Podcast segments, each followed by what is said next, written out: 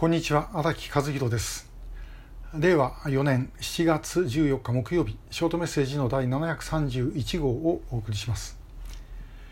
紙一重っていうことはもう本当にですね、この間の安倍元総理の銃撃で感じました。ほんのちょっとだけどうにかなっていてくれればですね、助かったのにという思いを持った方は少なくないだろうと思います。でも本当にですね、紙一重の差で、世界が変わってしまうような、そういう状況というのはですね、あるんですね、現実に。日本で言えばミッドウェー海戦の時ですね、ほんのちょっとのところです。物量から言えば日本の方が、強かったはずだったんですけども、アメリカの方があの時は関東精神があった、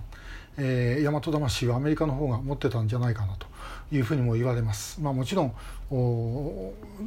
が軍だってですね、必死で戦ってるわけですから、当時戦った人たちのことを、簡単にですね批判するのはいけませんけども、ほんのちょっとの違いだったんだろうと思います。それが結果的にはその後の日本の敗戦につながる流れを作ってしまったと。ミッドウェーで勝ってればまた状況は変わったと、もっと早くに講和に持ち込んだりとかですね、できたかもしれません。今から言ってもせんないことですけども、そんなことを感じます。韓国ではですね、1950年6月25日に始まった朝鮮戦争、北朝鮮軍の奇襲で始まりました。でもうどんどん抑えてですね、大陸プサンを中心とするいわゆるプサン橋東法というところに韓国軍は押し込められます。でもうあと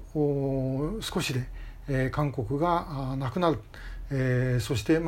一時は山口県に亡命政府を作るなんて話もあったんだそうです。で、しかしなんとか押し返しました。押し返したもう最前線というのは、私も現地行きましたけども、タプドンという朝鮮戦争で一番有名な戦跡地です。もう今でも発掘すると遺骨が出てくるっていう、そういう場所なんですけど、本当に田舎のですね、谷底みたいなところです。そこで、もう両軍がですね、必死にもう戦ったと。で、結果的にそこで持ちこたえることができた。もちろんタプドンだけではなくて、他のいろんなところもそうなんですが、釜山橋東法を持ちこたえることができたということで、それをやっている間に戦線が伸びきった北朝鮮軍をインチョン上陸作戦などで叩いてですね、形勢を逆転することができたということがありました。本当にですね、ほんのもう危ないっていうところまで来たところでですね、時代がなんとか微笑んでくれたということだと思います。でひょっとしたらこの間の大統領選挙、与党と野党がですね、本当に僅差の戦いでした。で野党が勝った。で野党が勝ったことによってさまざまなことがですね、旧与党ムン・ジェイン政権がやっていた悪辣なことが出てきてます。あれもひょっとしたら現代のタブロンだったのかなということを、私はちょっと本当に感じている次第です。で、もうともかくそのほんのちょっとの違いで状況が変わるということからすればですね、我々はもうこの拉致問題について言うならば、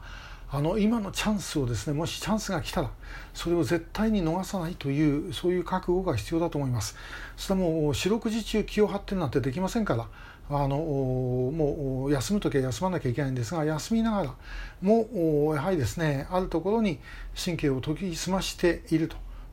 その両方が一緒にできるようになってこそですね、本当の力になるんだと思います。これ武道なんかもおそらくそうですね。私武道ってやったことないです。鉄道ぐらいしかやったことないんでですね、武道全くダメなんですけれども、なんとなく極意っていうのはそんなところにあるんじゃないかなと勝手に思っている次第です。常にそういうチャンスがあれば一歩でも前に進もうというふうに思っているものに、勝利の女神が微笑むのではないだろうかというふうに思っています。でまた後でですね、そのうちもうちょっと詳しくお話しすると思いますが、前にもちょっと話したレーダー照射事件、改めてですね、こういうことだったのかというのがだんだん分かりつつあります。これは場合によったら日本の方にもいろんな過失があった。これは哨戒機がじゃありません。実は哨戒機ではないんですけども、日本の方に過失があった可能性もあります。でそれは別に韓国に対して謝る問題ではなくて別の方なんですけども、そこら辺も含めて、まとまったらまたこのショートメッセージでもお話をしようと思ってます。ともかくチャンスが来たら絶対逃さない、その覚悟が必要だろうと思っている次第です。今日もありがとうございました。